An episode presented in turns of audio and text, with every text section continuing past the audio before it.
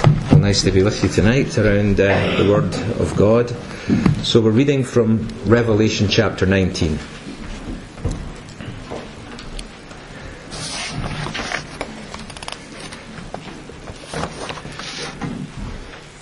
Revelation chapter 19. After this, I heard what seemed to be the loud voice of a great multitude in heaven crying out, Hallelujah! Salvation and glory and power belong to our God, for his judgments are true and just. For he has judged the great prostitute who corrupted the earth with her immorality and has avenged on her the blood of his servants. Once more they cried out, Hallelujah! The smoke from her goes up forever and ever.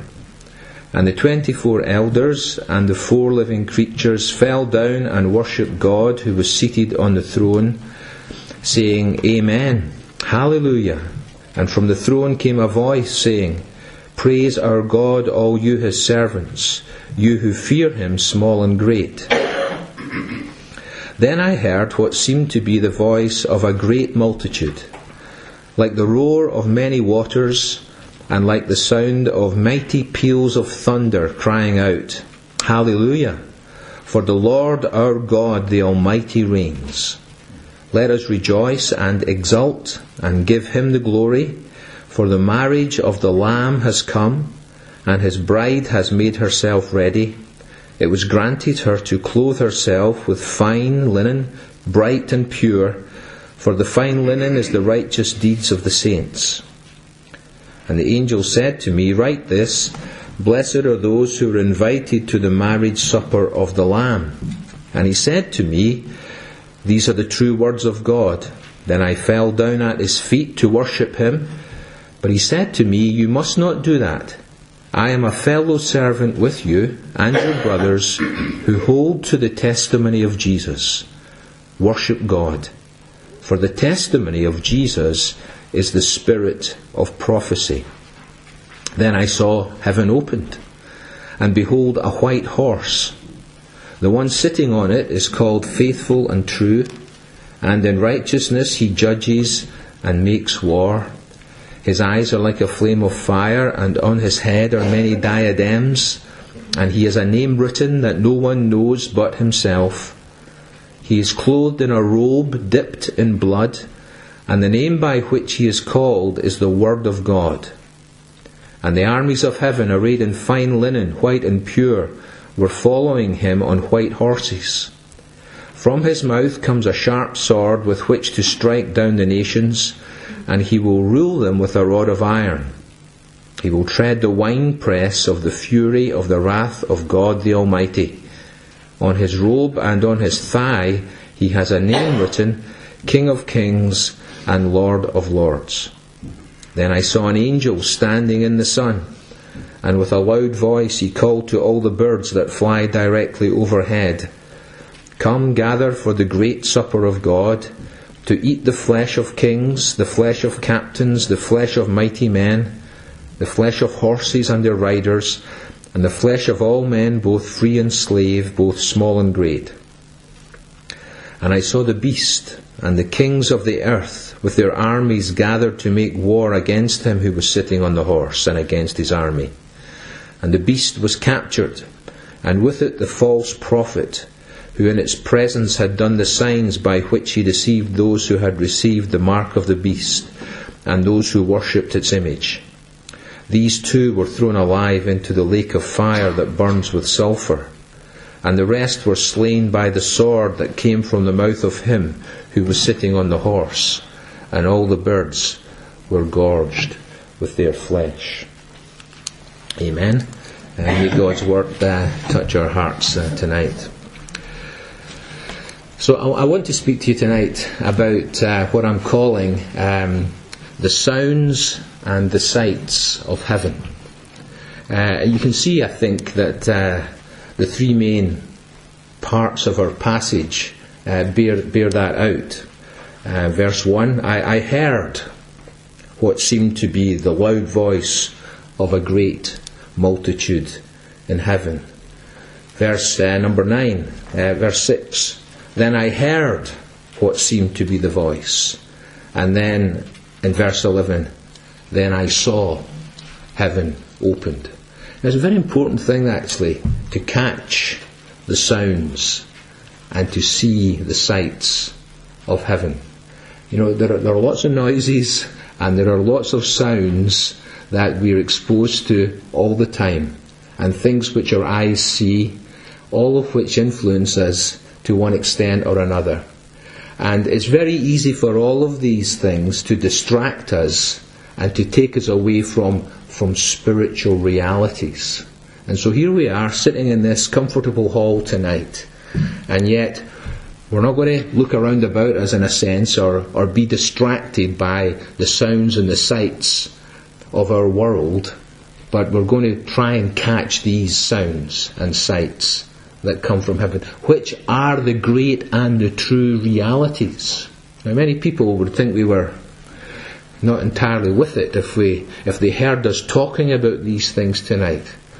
I can remember once going on a house call to see somebody um, who'd been watching and read uh, some channels on the telly and, and, and reading some scripture, and um, you know they, they were trying to section this guy, you know, to say he was psychiatrically unwell, and I had to say. Um, the things this man is saying, they're actually, you know, fairly standard for Christian people to talk about. You know, and yet it was it was it was looked on as being like hallucinations and, and as being delusional. Um, now we are seeing things, we will be seeing things from this passage of scripture tonight, um, but they are realities, although it might seem strange to the majority of people um, who listen to them. So let's let's remember that what we have here is the the unveiling. It is the opening up of spiritual realities. I mean, everything really flows, doesn't it, from chapter 5, where the Lamb takes the scroll and opens the seals. So we're, we're, we're continuing to have things opened up to us, revealed to us, that have been hidden. And, and let's remember, Scripture says that, that eye has not seen, and ear has not heard, neither has it entered into the heart of man the things that God has prepared for those that love Him. But He has revealed that unto us by His Spirit. And that is what is happening, even in a kind of obscure passage like this one tonight. It is being opened up to see the sounds and the sights of heaven. So let, us let's, let's take them uh, one at a time. What, what is the first sound that we are, we're going to listen for that, that comes from heaven? Well, the first sound is Hallelujah. Now, I found it surprising actually that this chapter is the only chapter in the New Testament where the word Hallelujah is mentioned. You know? It's mentioned four times. This is where Handel took his inspiration for the Hallelujah chorus. Uh, it comes from this chapter, and, and it's mentioned four times. And there are reasons why hallelujah is said. Of course, that's a transliteration of praise the Lord from the Hebrew. Let Yah be hallowed. Hallelujah. And so let's look first of all um, at the first reason why this peal of praise. And, you know, it's not just um, spoken as a kind of aside. Uh, uh, out of the, the corner of somebody's mouth. Um, there, there, there's the loud voice that comes from a, from a great multitude that's in heaven, and they, and they are crying out this Hallelujah! Salvation, glory, and power belong to our God. Why? It's because of his judgment. Now that might seem a very strange thing. But let, us just think about that. In particular, it's his judgment of the great prostitute. Now, you will have looked at that uh, on previous nights, I'm sure. I won't go back all, all, over all of that and recap it. But this refers to ba- Babylon. And Babylon, the great mystery religion, the, the, the, the great counterfeit religion that always has run right throughout history, parallel to the true worship of God.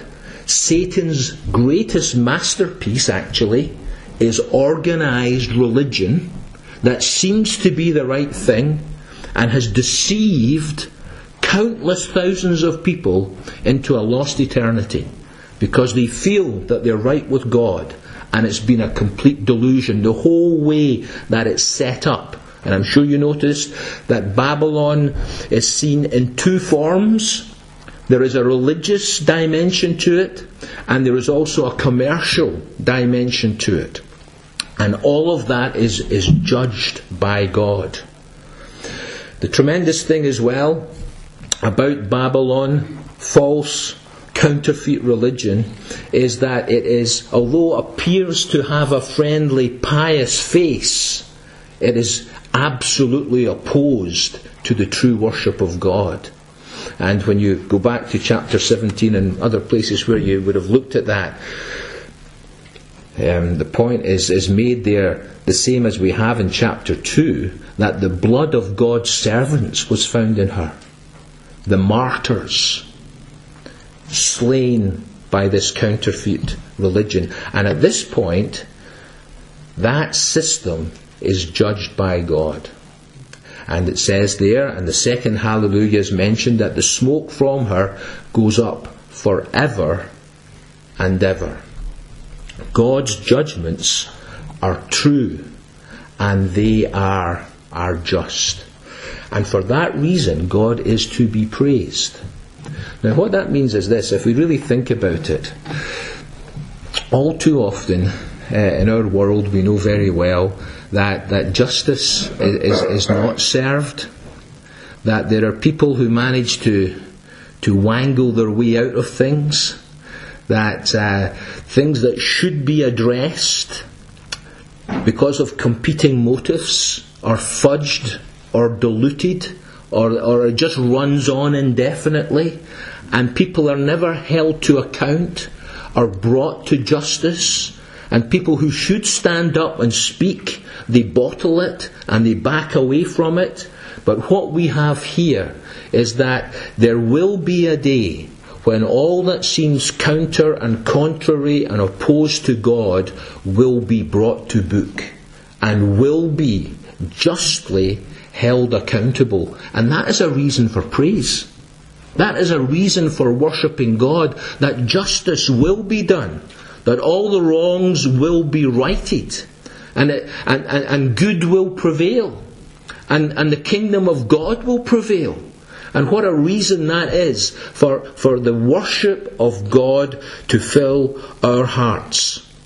Because this false system, for centuries, has seduced and has corrupted and has brought down the nations and the peoples of the world, and finally has been now exposed and, and shown to be what it really is and, and we can praise God for His truth and His justice as far as that is concerned. So that is the first reason for the sound of praise that comes. Um, we're nearing the end, of course, of the book of Revelation. And things, things are all coming together. There's only a few chapters to go. Um, and, and, and things are being now brought to a conclusion. Um, and, and, I, and I mention this because one of the commonest um, points that is, is made against, you know, the very existence of God is if there is a God, why doesn't He step in? All, all, the, all these terrible things that happen, all, all, the, all the suffering, all the injustice, what, if there was a God, surely He would step in. And, you know, all, all that we can say is that God will eventually stop in, uh, step in. Uh, we don't understand God's time scale, but there is a time scale. You'll, you remember that incident in the Gospels where, where the disciples are sent into a boat uh, and, a, and a storm arises and uh, the Lord is, is praying on the mountainside beside the lake. And it says that despite them battling against the elements, he doesn't come to them until the fourth watch of the night, the darkest time just before dawn. He does come, and I don't know why it was until the fourth watch that he waited, but he comes in his own time. Just as it was when the fullness of the time had come that God sent forth his Son into our world in his great purposes, he, in his, the, the fullness of this time, his justice will, will, will be meted out.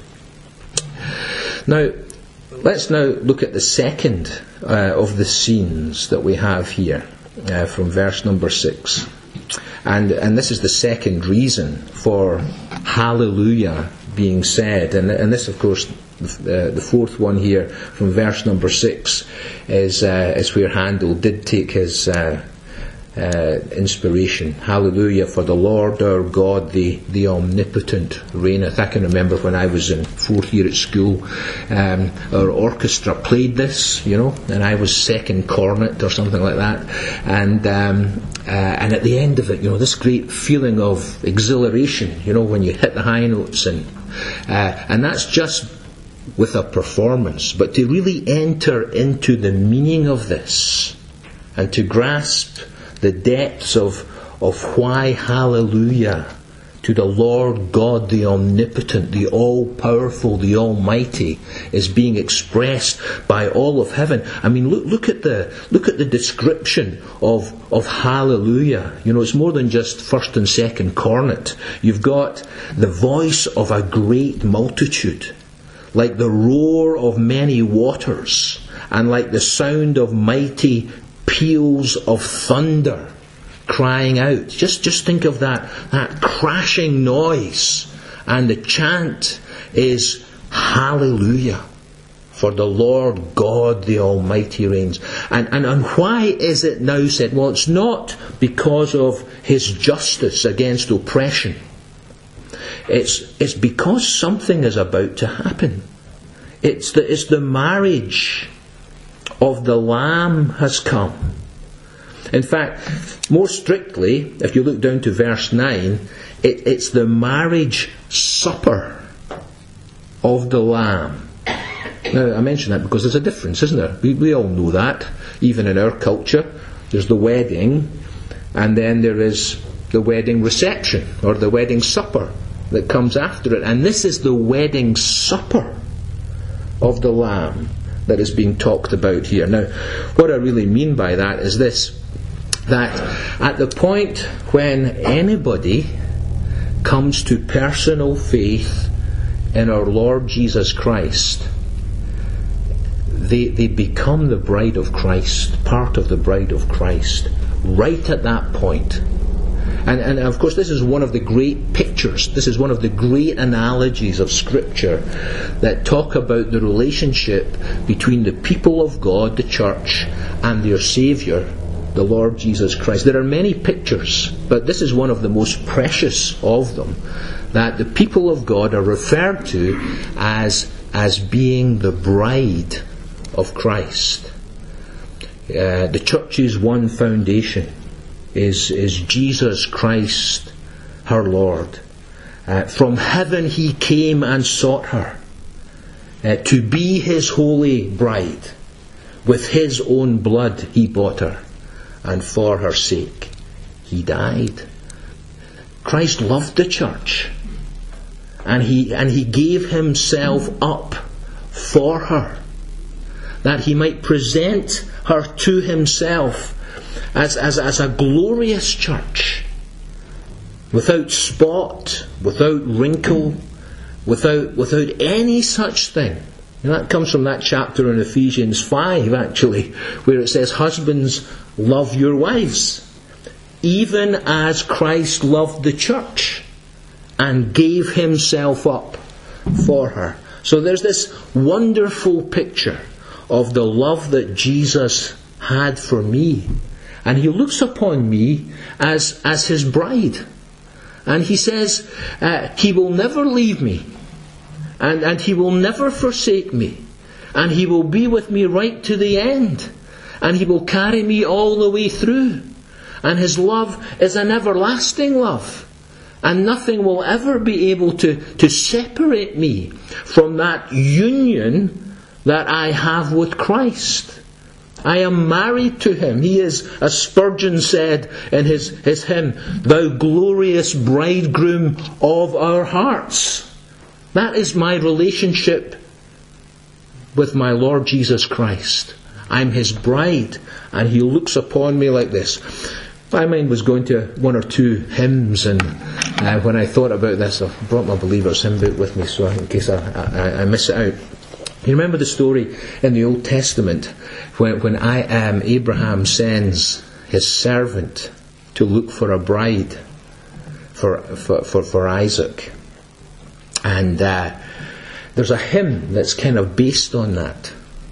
And you remember the story when, when she eventually comes back and Isaac's out walking in the field and he, and he looks in the distance and he sees the camels coming you know, and his bride is there, and she puts the veil on, and uh, and they're married at that point. There's, there's a hymn that's based on that uh, in, in the hymn book. Uh, it's called "Midst the Darkness, Storm and Sorrow." Let me read uh, some of the verses uh, to you. There, amidst the songs of heaven, sweeter to his ear, is the footfall through the desert, ever drawing near. There made ready are the mansions, glorious, bright, and fair. But the bride the Father gave him still is wanting there. Who is this who comes to meet me on the desert way? As the morning star foretelling God's unclouded day. He it is who came to win me on the cross of shame. In his glory, well I know him, evermore the same. There's seven verses to it. It's number 155. You should have a wee read of it uh, later on. It's this wonderful truth of being the bride of Christ. Now, I was having a little glance through the Song of Solomon as I thought about this. The Song of Songs. Solomon wrote a lot of things, but here was his top one. The song of all the songs was the song he wrote for his bride. Okay, the, the Shulamite, the, the country girl that the king married. You know, I actually remember quoting part of that in my wedding speech, actually all those years ago. Um, and uh, if, if, I've got it right, it's from chapter 2 because it was a spring wedding. And um, it talks about it's the time of the, of the birds, the winter is gone, uh, the spring is here, and Solomon says, Come away with me, my love. You know, and come, come away. And uh, it's this, this picture of, of the love of Solomon and his bride that's expressed there. And, and that is exactly the situation that we are brought into. A wonderful relationship of, of union with Christ. And um, in, it's now formalized. At this particular time in the future, it's now made public.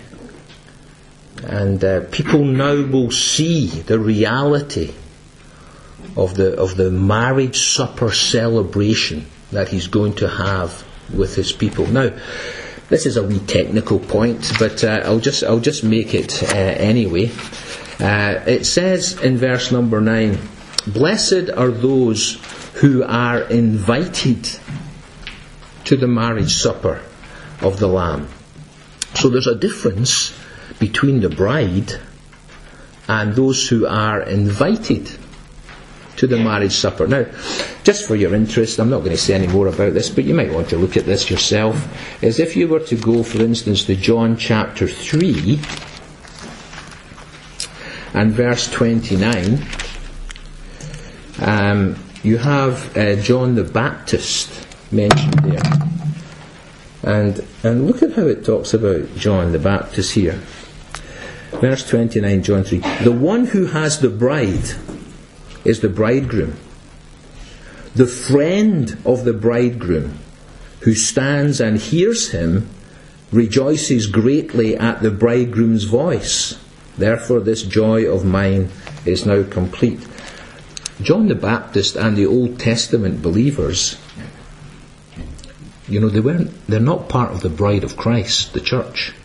They are the, the, the friends, those who are invited, if you like, to it. I'm just going to leave it at that, but, you know, it's there and uh, it means something. Now, the other point I wanted to make actually about the bride, it says here um, that she has made herself ready, verse 7. And it was granted her to clothe herself with fine linen, bright and, and pure. And then it says, For the fine linen is the righteous deeds of the saints.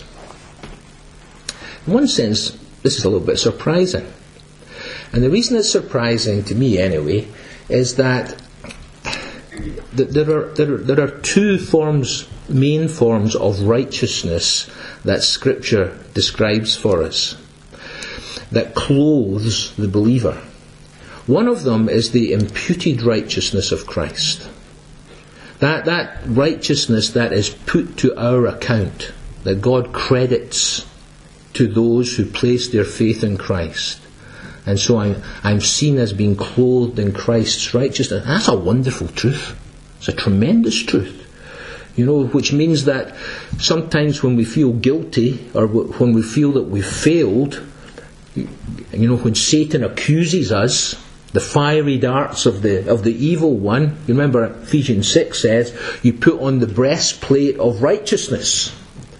And that righteousness is the imputed righteousness of Christ. What's the greatest thing that will defend you against Satan's lies and accusations of your guilt and worthlessness before God? It's being able to say to him, I can defend myself against that. I'm, I'm clothed with the righteousness of Christ. At the very moment that I placed my faith in Christ, He credited all of Christ's righteousness to me. And that's how God sees me. God doesn't just see me as being neutral. It's not just that when I place faith in Him, He just kind of removes my sins and I'm in a kind of innocent, neutral state. Not at all. He puts positively all the righteousness of Christ to my account. That's a wonderful thing. Tremendous thing. But that's not what it says here, actually. What it says here is that the righteousness that's been described and has been emphasized is the righteous deeds of the saints. It's, it's practical righteousness. It's right living. The, the, the righteousness that we should develop and grow into as far as our maturing in Christian life is concerned. So, did you know, and this is a quote I can remember from I I don't know who, but uh, it's stuck with me over the years, and it's this that we are weaving now what we will be wearing then. So, this fine linen that symbolically, you know, the bride of Christ is wearing, this is probably where this whole thing comes about how brides are dressed in white actually. Probably comes from this imagery. The white is symbolic of the righteous deeds that I have done as part of my reward. Now, that's a big challenge. You know, what will I be wearing in that coming day? Will it, will it be this fine linen, which is the righteous deeds of the saints? So let's move to our final point. These have been the sounds of heaven. You know, the Hallelujah chorus has been sung, and we've listened to that, and we should continue to listen to that. That's the kind of thing that should fill our ears. The praise of God and the reasons for the praise of God. His justice and the, and the marriage supper of the Lamb. Now we come to the vision. Verse 11. Then I saw heaven opened. What a, what a fantastic, awe inspiring sight uh, we have here in this vision uh, of the, the rider on the white horse who comes out of heaven. Now, now this is a description of, of the return of Christ. Alright, this, this is the second coming of Christ. Not the rapture, but the coming of Christ to the earth. And he's coming at the head of all the armies of heaven. Tremendous picture that's being uh, displayed for. And this is what John sees. Alright, in this symbolic way. And, and this is something that, that our eyes should be fastened on as well, is the coming of Christ. Now, what, what I want to draw your attention to here is, um, first of all, the different names that he is described by. Now, he is the rider on the white horse, but there are, are in fact five descriptions, five names in this passage of the rider.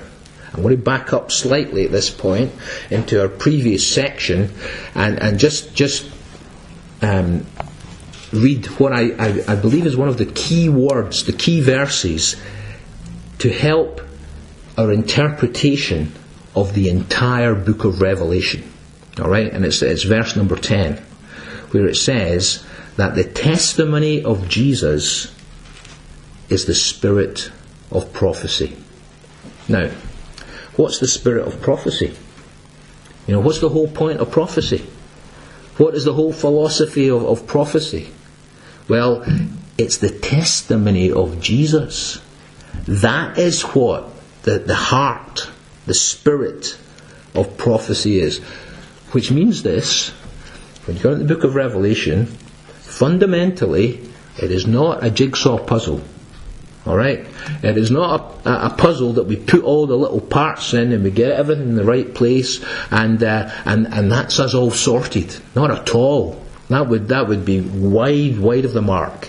The whole point of prophecy and the book of Revelation is the, is the, the testimony of Jesus.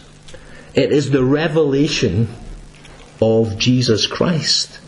Christ is being revealed throughout this book. And that is what we have to see. I mean, just in this chapter alone, we've got to school ourselves, we've got to educate ourselves to think this way.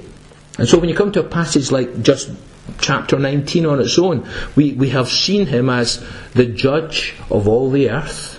We've, we've seen his, his justice. We have seen him as the great bridegroom of the church. And we now see him as the King of Kings and Lord of Lords. He's also described as the Lamb here. And there are so many other descriptions and pictures of the Lord Jesus Christ. And He stands central. And He stands at the very heart. And it's about Him everything is about in this book. And so we have to have our eyes fixed on the greatness and the importance of the Lord Jesus Christ. That is the Spirit. He is the Spirit of prophecy. Very important point when we come to interpret this book. Okay? So, let's look at these names. So, of course, here in verse number 10, he's just simply referred to as Jesus. Jesus. The name that was given to him by the angel at his birth. A name of, of course, of great significance. You shall call his name Jesus because he will save his people from their sins. So very, very key, key name. The fact that he came to save humanity from their sins. He was made a little lower than the angels. You know, we see not everything placed under his feet, but we see Jesus. The name of his humiliation when he left the throne of God and came down into our world. Jesus, his human name. Secondly, though, verse 11, the one sitting on this white horse is called faithful and true. Not a bad name to have. Faithful and true. The Lord Jesus is is faithful. You know, many a lot of faithless people around, you know. People who, who say they'll do something and they don't. never follow it through, people who betray, people who are disloyal, treason, all the rest of it. Absolutely not true at all. And yet we look to the Lord Jesus, completely faithful. Great is thy faithfulness. Faithful to the mission that God gave him to do and to accomplish when he came into the world, and faithful to his people. You know, you remember maybe that passage in Timothy which says, even when we are faithless, he remains faithful because he cannot deny himself. He cannot deny himself. He will always be faithful to his people. And so that, that is the second name. You know, and what insight that gives us to the greatness of the Lord Jesus Christ. We can absolutely depend uh, upon him. Third, uh, down now in uh, verse number, where are we? Verse 12. Um, and he has a name written that no one knows but himself. What's your name? Nobody knows but me. Um, now, what's the, what's the idea of this? What, what, what point is being made when it's saying that, you know, giving us insight and understanding into who He is when it says this?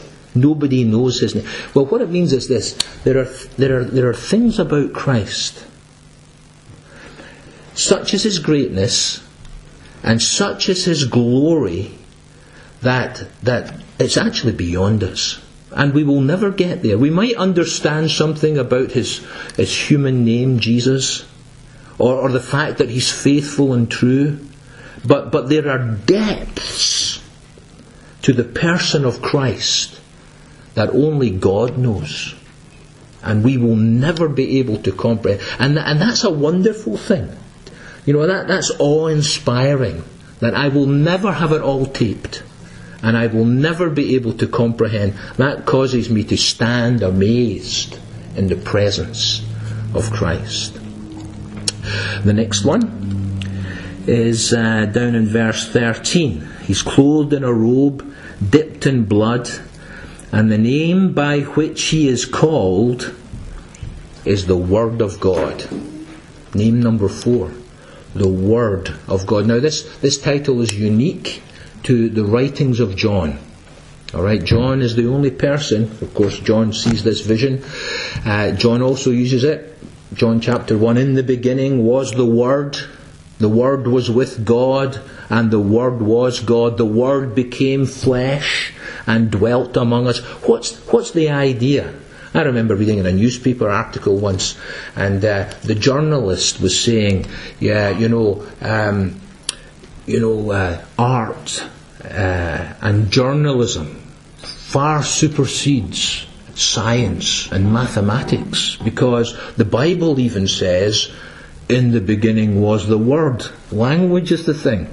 Well, of course, he hadn't got a Scooby what he was talking about. I mean, when, when it talks about the Word, you know, what it's really meaning is this the Lord Jesus Christ is the total expression of who God is. We would never know what God was truly like had not the Lord Jesus come into the world and shown us and told us what God was like. He is the Word in that sense. It's very interesting actually when you read John chapter 1, there's, there's, a, there's a very interesting contrast because John the Baptist, who I referred to earlier on, comes and he says, I am the voice of one crying in the wilderness, Prepare ye the way of the Lord. Interesting voice versus word.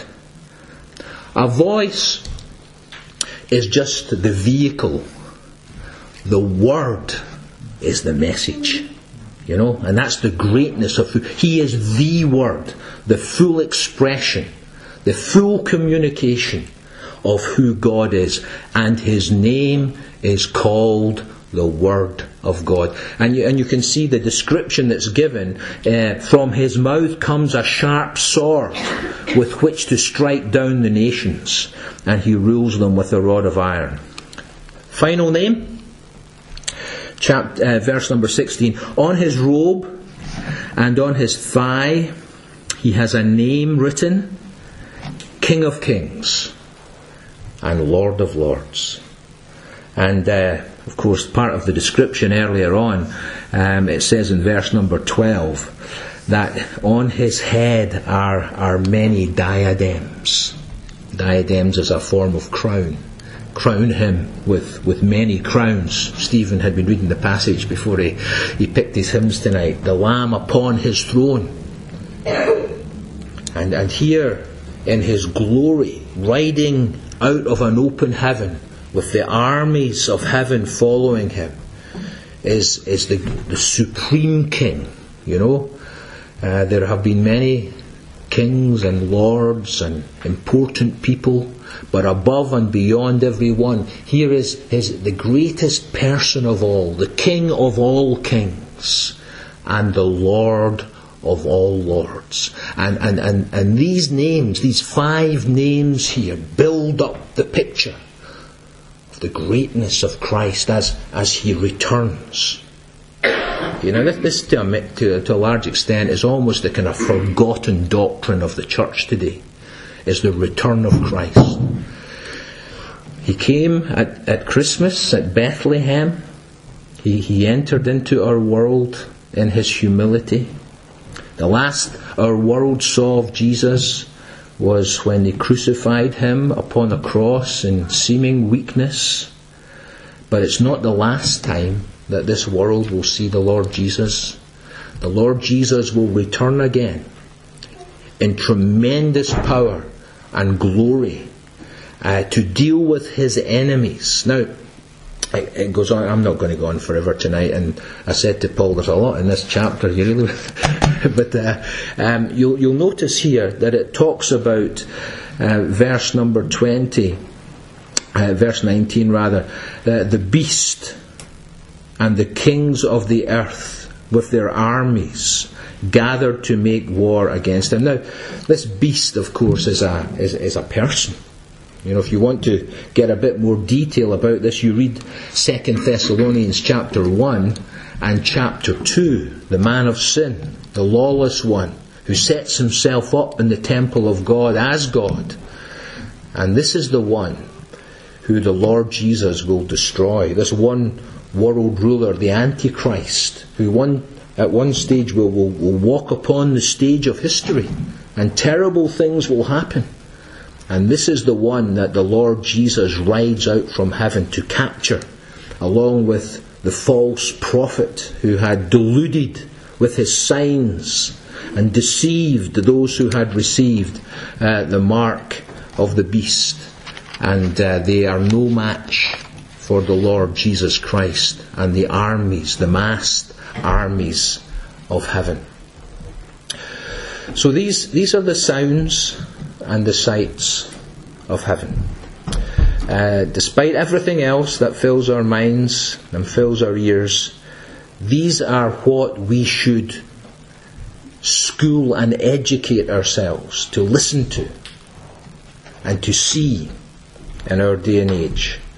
They all converge on the glorious person of our Lord Jesus. And let's never forget that, that key verse there, verse number 10 that the testimony of Jesus is the, is the spirit, the true spirit of prophecy. May um, God bless His word as we think about the greatness of the Lord Jesus Christ. Now shall we pray.